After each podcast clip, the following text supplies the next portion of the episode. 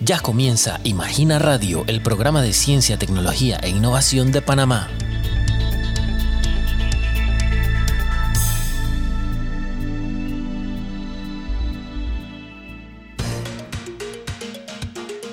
Estimados oyentes, saludos cordiales. Esta semana en Imagina Radio conversaremos con los investigadores detrás del proyecto CEDI, el software educativo para la reeducación de la dislexia, una herramienta digital que ayuda a tratar este trastorno del aprendizaje. También hablaremos con Natalie Ríos, una joven panameña estudiante de biología que lleva adelante una serie de proyectos científicos y de educación ambiental en el interior del país. Y en nuestro segmento Agenda podrá conocer las diferentes convocatorias que la CENACID mantiene abiertas como oportunidades para becas y programas científicos. Bienvenidos y quédese en esta nueva entrega de Imagina Radio, el programa de la Secretaría Nacional de Ciencia, Tecnología e Innovación CENACID en compañía de Elkin Guevara, Virgin Vergara y Noemí Vega.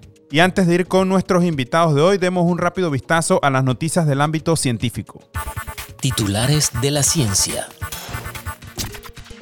En las notas nacionales, el Instituto de Ingenieros Eléctricos y Electrónicos honró al doctor Rolando Gittens, investigador de Indicasap AIP con el Premio Logro Profesional de Ingeniería en Medicina y Biología 2022 en su reciente reunión en Escocia, por sus contribuciones en el desarrollo de productos y procedimientos relacionados con biomateriales, diferenciación celular y liderazgo de nuevas iniciativas en consonancia con problemas actuales. En las notas internacionales, un equipo de investigadores del Instituto Francis Crick de Londres demostró mediante un descubrimiento que la contaminación del aire causa cáncer en los seres humanos. La investigación se basa en que la contaminación del aire despierta células viejas y dañadas. Con estos hallazgos es posible desarrollar medicamentos que detengan la formación de cánceres y explicar cómo actúan las células cancerígenas en el cuerpo, los científicos estudiaron una forma de contaminación llamada materia particulada 2.5. En otras noticias, la NASA anunció que desde septiembre el Centro de Información de la Tierra y el Observatorio del Sistema Terrestre tendrán un nuevo concepto frente a la crisis climática con el objetivo de desarrollar herramientas que ayuden a adaptar, mitigar y responder los efectos del cambio climático. Es todo en los titulares de la ciencia. Entrevista unos 450 estudiantes con necesidades educativas especiales de todo el país serán beneficiados en 2022 y miles más se beneficiarán en los siguientes años gracias a una nueva plataforma digital para tratar la dislexia creada por investigadores de la UTP y UDELAS. Esta herramienta es el software educativo para la reeducación de la dislexia o CEDI, una iniciativa financiada por la CENACIT. Hoy nos acompañan dos de los investigadores detrás de este proyecto, la profesora María de Jesús Díaz Quintero y el ingeniero en sistemas Kexi Rodríguez. Gracias por su visita. Bueno, le damos las gracias a la CENACID por darnos este espacio para compartir pues alguna información sobre el proyecto Plataforma Virtual CEDI. Eh, mi compañero Kexi y yo estamos pues muy agradecidos, venimos de la Universidad Tecnológica de Panamá eh, y esperamos pues que la información que vamos a dar pues sea de utilidad también. Bien, perfecto. Y antes pues de entrar en los detalles de, esta nueva versión del, software que desarrollaron, hablemos primero de la dislexia. Empecemos pues por definir eh, qué es, cuáles son las dificultades que presentan los chicos que tienen esta condición y su incidencia en las escuelas de Panamá. Según el DCM5, en la clasificación de los trastornos del desarrollo neurológico, el término de la dislexia se utiliza para referirse a las dificultades en el aprendizaje, sobre todo de la lectura, es decir, en las dificultades de reconocimiento de palabras en su forma precisa o fluida. Entre las dificultades que pueden presentar eh, los estudiantes son inversión, omisión u adición de algunos fonemas y em, a leer y escribir faltas ortográficas constantes y deletreo eh, inconsistente en algunas palabras. También presentan eh, una baja comprensión lectora en cuanto al nivel lector, ¿no? Adicional a ello, presentan dificultades en el razonamiento matemático, invierten números, se confunden en posiciones numéricas, comunidades, decenas y centenas. Actualmente en, las escuelas en Panamá se puede presentar que muchos estudiantes tengan este tipo de, dificultades, pero que no sean disléxicos, o sea, niños que no son disléxicos, ya que venimos de dos años de pandemia. Entonces, la profesora Natividad Quintero, que es especialista en dificultades en el aprendizaje, ella recomienda que si los niños presentan actualmente alguna de estas dificultades, se acerquen a las aulas de apoyo de del MEDUCA, en lo que son los servicios de apoyo educativo y los gabinetes psicopedagógicos para descartar la presencia de la dislexia, ya sea que la tengan o no. Profesora, y de la incidencia, ¿qué cifras manejan? Entiendo que se maneja cierta cantidad de casos, un estimado, no, no hay cifras oficiales, pero sí, sí eh, cantidades estimadas de posibles cantidades de casos ¿no? que se manejen por escuela en el país. Bueno, actualmente así como una estadística per se no, se cuenta, eh, pero sí manejamos una cifra de atención de los especialistas actualmente, que es aproximadamente de 50 niños por año. Sí, estos especialistas van detectando los niños con disléxicos o con dificultades y entonces ellos los van atendiendo y tenemos más o menos ese estimado. 50 casos por escuela, 50 eh, casos que atienden, eh, casos reales que atienden los especialistas en cada escuela es una cifra, se podría considerar como importante, ¿no? Sí, sí, así es. Es una, una cifra importante que, como lo acabo de mencionar, cada día va un poco en aumento, pero debido a los problemas que estamos teniendo actualmente por, por las consecuencias de la pandemia. Bueno, precisamente por la presencia ¿no? de estos casos en las escuelas, entra en acción, digamos, eh, esta herramienta que han desarrollado ustedes, este software eh, SEDI, que ya tiene su segunda versión, una, versión mejorada o, o 2.0 Así que, bueno, abordemos esos detalles, eh, cómo funciona esta herramienta, qué mejoras tiene respecto a la primera versión desarrollada entre 2012 y 2014 y cómo se puede tener acceso a ella. Vamos por puntos. Sí, para eso le doy el paso a mi compañero Kexi. Buenas. Como lo mencionaron, la primera versión de esta herramienta surgió en el año 2012. Eh, en ese tiempo estaba enfocada para que trabajara en tablets, en tablets de 10 pulgadas. Y también era muy dependiente a lo que es la conexión de Internet. Luego de que se lanzó el proyecto en el 2012, se hizo una evaluación de ver si tenía un impacto real eh, en lo que es la reeducación de la dislexia. Entonces, esto fue muy interesante porque al hacer este, este estudio de este impacto, eso nos arrojó una serie de datos donde el equipo de, investigadores tomamos la decisión de eh, seguir trabajando con esta herramienta, claro, con el apoyo de Senacit. Una vez que ya nosotros eh, evaluamos sobre ese resultado que nosotros, el estudio que hicimos, donde este estudio consistió en tener un grupo control donde los niños eh, realizaban las actividades tradicionales para la reeducación de la dislexia y otro grupo que utilizó la herramienta con este, enfocado en lo que son las herramientas tradicionales, pero claro, utilizando una herramienta tecnológica. Esto nos arrojó un total de 48 requisitos donde nosotros con eso tomamos la decisión de hacerle eh, una serie de ajustes. Estos ajustes consistieron en que eh, la plataforma no solamente fuera este, para tablets, sino que también fuera utilizada en computadoras, en computadoras normales, ya sea escritorio o laptop. También, además de eso, eh, se consideraron eh, las escuelas que no tenían o que no tienen acceso a Internet, porque como nosotros también queríamos que tuviera un, mayor acaparamiento o mayor cobertura, mejor dicho, a nivel nacional, teníamos que considerar también las escuelas que no tuvieran conexión a Internet. Entonces, tecnológicamente tuvimos que hacer eh, series de evaluaciones para hacer las adecuaciones a la herramienta en el aspecto tecnológico y también en lo que se refiere a los, a los aspectos psicopedagógicos, porque nosotros no podemos tirar una herramienta tecnológica si no tenemos la base psicopedagógica eh, para que esto tenga un impacto real en la reeducación de la dislexia.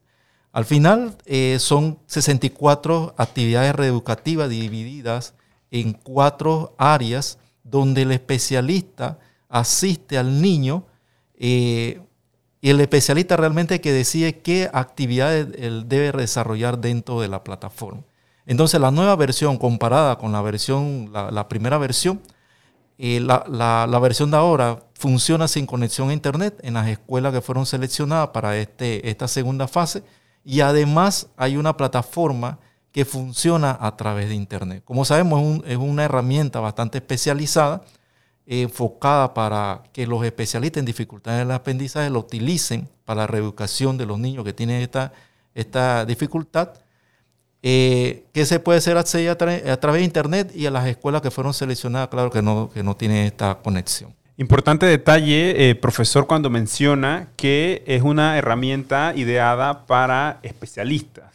Entonces, todos, todas aquellas personas que nos estén escuchando y que estén interesados en esta herramienta para pues, algún caso, algún familiar o algún amigo que necesite esta, esta posibilidad ¿no? para, para un niño, eh, esta herramienta debe ser empleada para beneficio del, chico a través de un especialista. Correcto. Eh, debe ser utilizada a través de un especialista debido a que éste debe hacer un diagnóstico al niño. Y en este diagnóstico se identifican las áreas que debe reforzar el niño.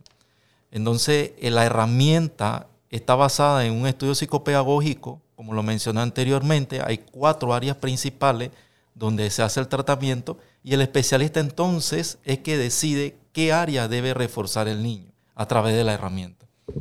¿Cuáles son esas áreas de reforzamiento que están abarcadas en el, software?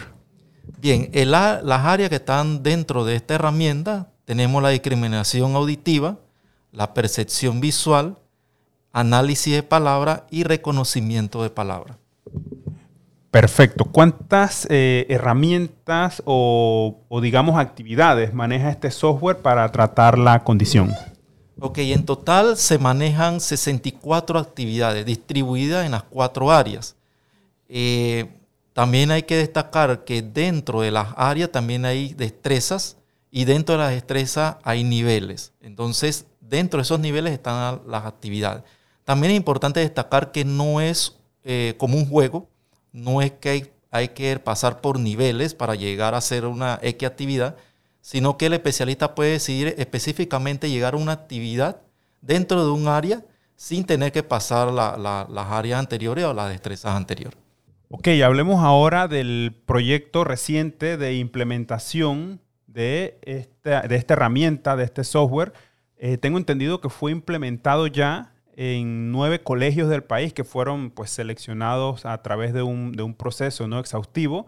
Eh, me gustaría pues, que me contaran los detalles de este proceso, de este proyecto de implementación y cuántos eh, niños fueron beneficiados con eh, este proyecto. Sí, como usted lo acaba de mencionar, actualmente el sistema está implementado gracias a la CENACID por financiamiento por medio de un convenio específico. Em, en nueve centros educativos, los cuales están distribuidos en diferentes provincias del país. Tenemos dos escuelas en Herrera, dos escuelas en Chiriquí, tres en Veraguas, una en Colón y una en Panamá Oeste, beneficiando de manera directa 450 estudiantes anualmente Adicional a ello, capacitamos 120 especialistas en todo el país, beneficiando de manera indirecta casi eh, alrededor de 6.000 estudiantes por, año. Em, esto nos da unos resultados significativos para la inversión que se ha hecho por parte de la CENACID eh, desde el 2012, ya que esta es la tercera fase o la tercera gran fase de un macroproyecto, entonces pues vemos que los resultados son positivos. Luego de, esta segunda actualización del software, esta versión 2, ¿qué planes tienen, si nos pudieran adelantar algún detalle para más adelante con esta herramienta, eh, de repente eh, mejorarla o no sé si eh, tratar de llevar esa implementación, como ya se hizo ahora, a más escuelas en el país más adelante? No sé si podrían compartirnos detalles que puedan adelantar al respecto. Sí, bueno, hemos tenido algunas reuniones en donde hemos determinado que durante el receso académico, debido a que el sistema es un sistema especializado, como ya lo, compartió mi compañero, eh, es importante que para su uso sea a través de los especialistas. Entonces, durante el receso académico pensamos hacer una jornada de capacitación en donde los especialistas o los maestros que estén interesados en utilizar esta herramienta se pueden poner en contacto con nosotros a través de correo electrónico escribiendo pues su interés a proyecto.cedi.utp.ac.pa. Entonces ya iremos haciendo el listado para, para seguir con las capacitaciones. Perfecto. Por último, eh, luego pues, de conversar todos estos detalles del proyecto, eh, me gustaría que compartieran eh, la dirección que tiene o la forma de acceder a la herramienta vía, vía web, vía digital, conscientes de que para usarla o implementarla con los chicos, recalcamos, se necesita la participación de un especialista. Eh, sí, claro, bueno, pueden eh, enviarnos el correo electrónico y ahí les mandamos la dirección o pueden acceder a innova con doble n, slash sedi, S-E-D-I. ¿Puede repetir el, el correo, profesora, de contacto del proyecto? proyecto.cedi, arroba utp.c.pa. Ahora es momento de conocer toda la información de la agenda de eventos, concursos y convocatorias de becas y proyectos de ciencia, tecnología e innovación en Panamá con nuestra compañera Yaricel Dígeres. Amigos oyentes, a continuación les compartimos detalles sobre interesantes actividades que tendremos disponibles a todo público. Te invitamos a las conferencias magistrales del Encuentro Virtual de Didácticas de las Ciencias Naturales y Exactas el próximo 24 de septiembre a las 9 a.m., el 1 de octubre a las 2 y media p.m. y el 8 de octubre a las 2 y media p.m. Es un evento académico totalmente gratuito y abierto a docentes en ejercicio o en formación. Para inscribirte, solo debes ingresar en el Instagram de la CENACIT. Asimismo, si deseas realizar investigaciones científicas, te invitamos a que apliques en el programa de jóvenes científicos para el año 2023. Se trata de una oportunidad dirigida a jóvenes estudiantes panameños pertenecientes al sistema educativo nacional que cursen entre octavo a duodécimo grado en el año 2023. Tienes plazo de entrega de propuestas hasta el 27 de octubre de este año. Para más información, jcientíficos.cenacit.go.pa. Amigos oyentes, la Cenacit les invita a aplicar a la convocatoria de doctorado en Ciencias Sociales 2022.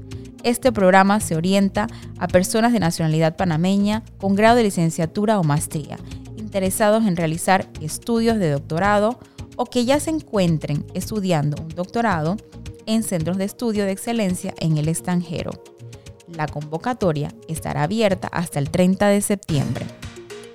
Aún puedes asistir hoy y mañana al Congreso Latinoamericano de Ciencias del Mar, COLACMAR, en el Hotel Windham Albrook Mall, evento científico de ciencias del mar más importante del continente americano que reúne investigadores independientes de toda América Latina y de otros continentes, interesados en el desarrollo y la actualización en los temas más relevantes, así como las metodologías innovadoras para mejorar la producción científica y el desempeño profesional de nuestra gente del mar.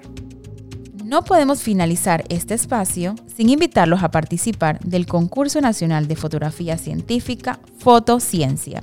Los interesados en concursar podrán subir sus fotografías en la página web fotociencia.cenacit.go.pa la fecha de cierre de este concurso es el 10 de octubre de este año. Hasta aquí, amigos oyentes, el segmento Agenda.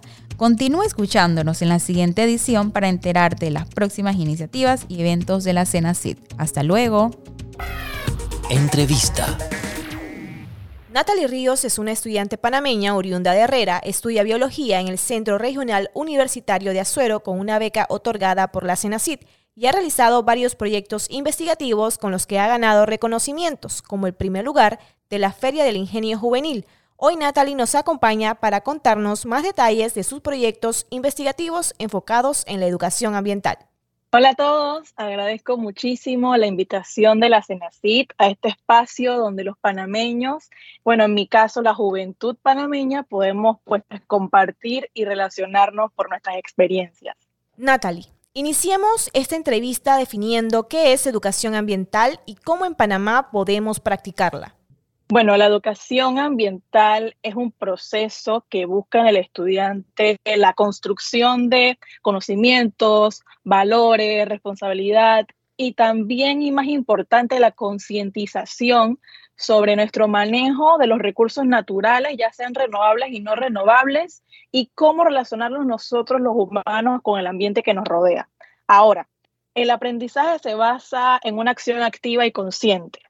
Pero para mí la educación no es lineal. No puede ser solamente enseñar y hablar y escuchar solamente al educador, sino que los estudiantes debemos accionar. Y por ello siento que la educación ambiental en Panamá debe ser dada a los estudiantes de manera dinámica y creativa. Ahora bien, ¿nos puedes detallar en qué consiste el proyecto Creando con Colores que lideras en colegios en la provincia de Herrera? proyecto Creando con Colores es un subproyecto dentro de un proyecto de educación ambiental. Todo esto se dio porque yo presenté el proyecto Creando con Colores que creé al alcalde de Chitré, el señor Huertas, y él me introdujo a la licenciada Corro del municipio de Chitré, que estaba en desarrollo de un proyecto de educación ambiental y nos aliamos. Pero en sí, el proyecto Creando con Colores busca sacar a relucir esa creatividad que tiene el estudiante luego de la enseñanza. El cambio climático y la vida en general genera en los estudiantes emociones conflictivas, mixtas como angustia, tristeza, ansiedad, culpabilidad y muchas otras más. Por ello es que los estudiantes, los jóvenes y niños necesitan de una educación ambiental digna, pero dentro de ella un espacio seguro, un ambiente creado donde se relajen mientras aprenden indirectamente que es el objetivo de este subproyecto Creando con Colores. Bien, Natalie, ¿qué actividades se realizan en los colegios como parte de esta iniciativa? Bueno, respecto a la educación ambiental, estaremos implementando talleres sobre temas diversos que atacan directamente la temática ambiental. Los temas que vamos a cubrir serían cuatro. Estos son reciclaje, cómo hacer huertos caseros, cómo trabajan los manglares y sobre todo el cambio climático que no puede quedar de lado. Estos talleres van a ser dictados por la licenciada Corro del municipio y aliados estratégicos que tienen conocimiento y experiencia en los temas. Ahora, en cuanto al subproyecto Creando con Colores, que es el que presento y llevo a cabo yo, será implementado al final de estos cuatro talleres que se darán en las escuelas. Esto es una competencia sana de creación de murales alusivos a la naturaleza con tapas y cartón, o sea, materiales full reciclados. Los chicos van a tener un tiempo estipulado de recolección de tapas y luego ya casi finalizando la etapa de talleres, estarán realizando sus murales, uno por salón, seguido de la competición entre murales y su respectiva premiación. Bien, este proyecto que ya tiene sus primeros frutos, ¿en cuáles escuelas se han implementado como plan piloto y cómo es la metodología empleada con los talleres y qué incluye?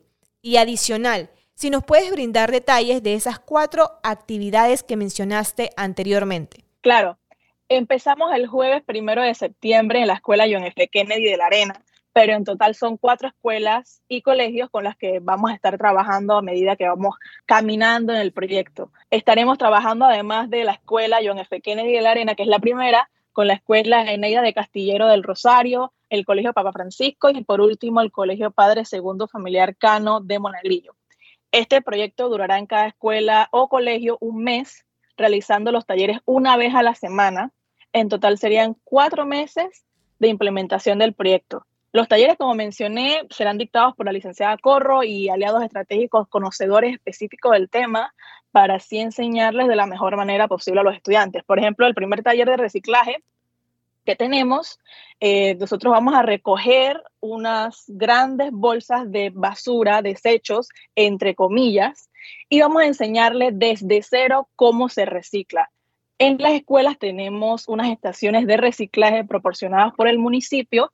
Entonces, con esas estaciones de reciclaje, ya en las escuelas vamos a enseñarles dentro de su escuela cómo ellos pueden reciclar los, entre comillas, desechos que ellos mismos van a usar luego eh, en su vida diaria en la escuela.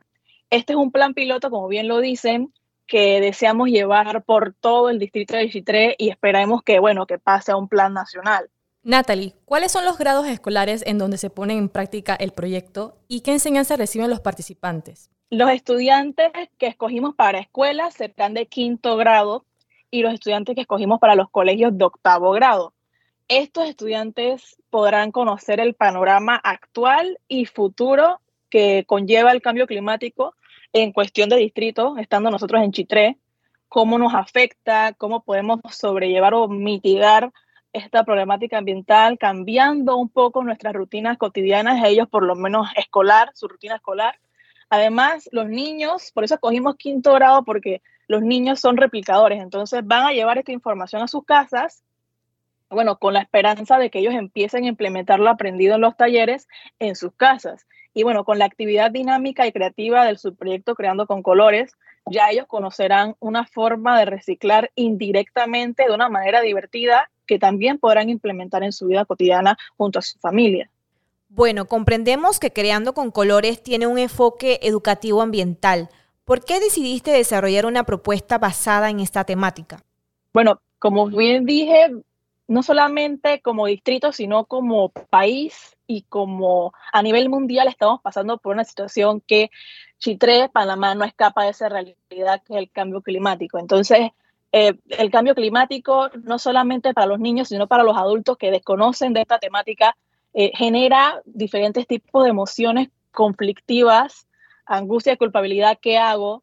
¿Cómo puedo actuar yo para mitigar esta problemática? ¿Qué es lo que nos depara? Entonces, la verdad es que no solamente los biólogos, no solamente eh, los ecologistas tienen que, que, saber esta información, sino que toda la población, porque como humanidad nos estamos afrontando a esa problemática. Entonces, ¿qué mejor que partir desde los niños, que son la raíz, la semilla, y así ellos van replicando y van creciendo con esa mentalidad de concientización y responsabilidad ambiental. Como mencionamos al inicio, has participado de iniciativas científicas como la Feria del Ingenio Juvenil. Cuéntanos sobre esta experiencia. Bueno, la Feria del Ingenio Juvenil para mí abrió puertas de curiosidad por la ciencia gracias al procedimiento de investigación detrás del proyecto que realicé con excelentes asesores, pude entonces reconocer que mi vocación estaría en desarrollar ciencia para mejorar el país,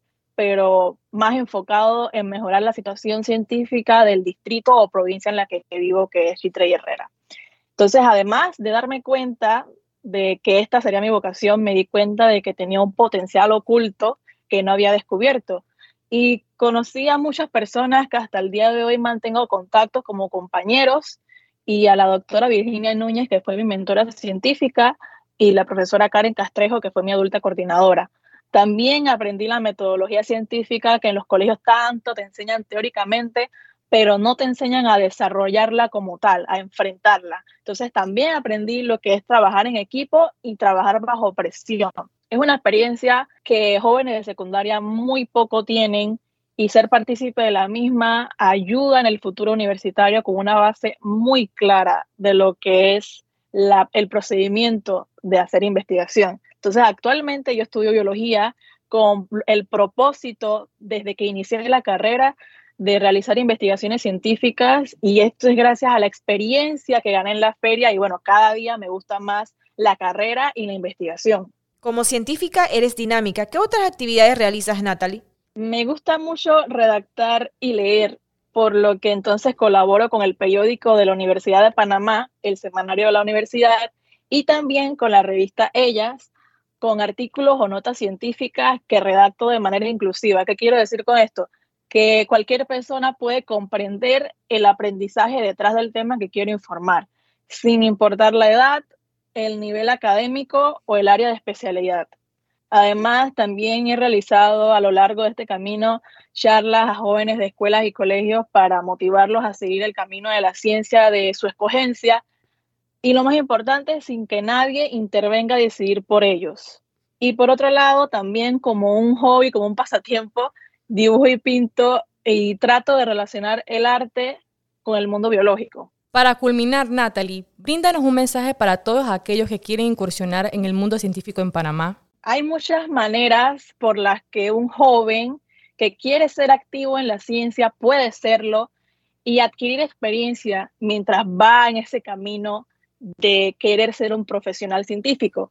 La CENACID actualmente está lanzando la convocatoria anual de jóvenes científicos sobre la Feria del Ingenio Juvenil y realmente como partícipe de la misma en 2019 los exhorto a participar aún sin conocimiento real de metodología científica, ya que este proceso uno va fallando y aprendiendo, pero igual adquiriendo experiencia.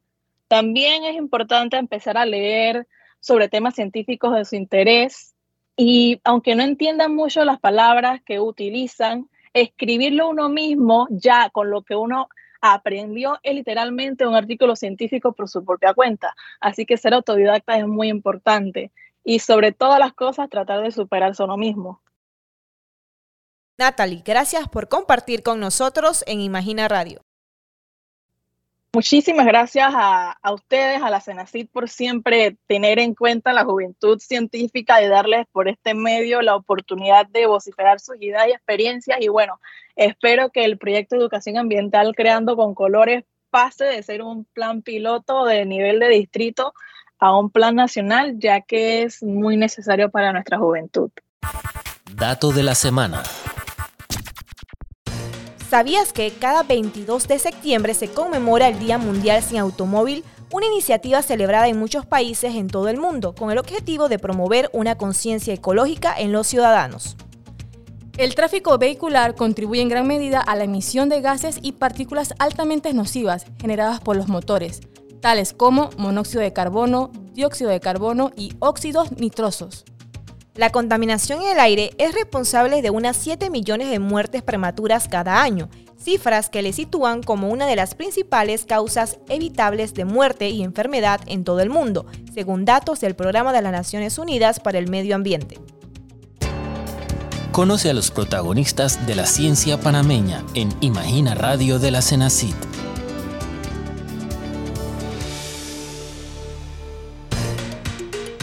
Si quiere mantenerse al tanto de toda la actualidad científica, tecnológica y de innovación en Panamá, únase a las redes sociales de la Cenacit. Búsquenos como arroba Cenacit en Twitter e Instagram, Cenacit Panamá en Facebook y en YouTube como Imagina TV. Muchas gracias por acompañarnos y les esperamos el próximo jueves a la misma hora en una nueva entrega de Imagina Radio con más noticias, entrevistas, convocatorias de becas y proyectos científicos y de innovación y toda la información del maravilloso mundo de la ciencia. Estuvieron hoy con ustedes Virgin Vergara, Elkin Guevara y Noemí Vega. Hasta la próxima. Gracias por haber sintonizado un nuevo episodio de Imagina Radio. Hasta la próxima.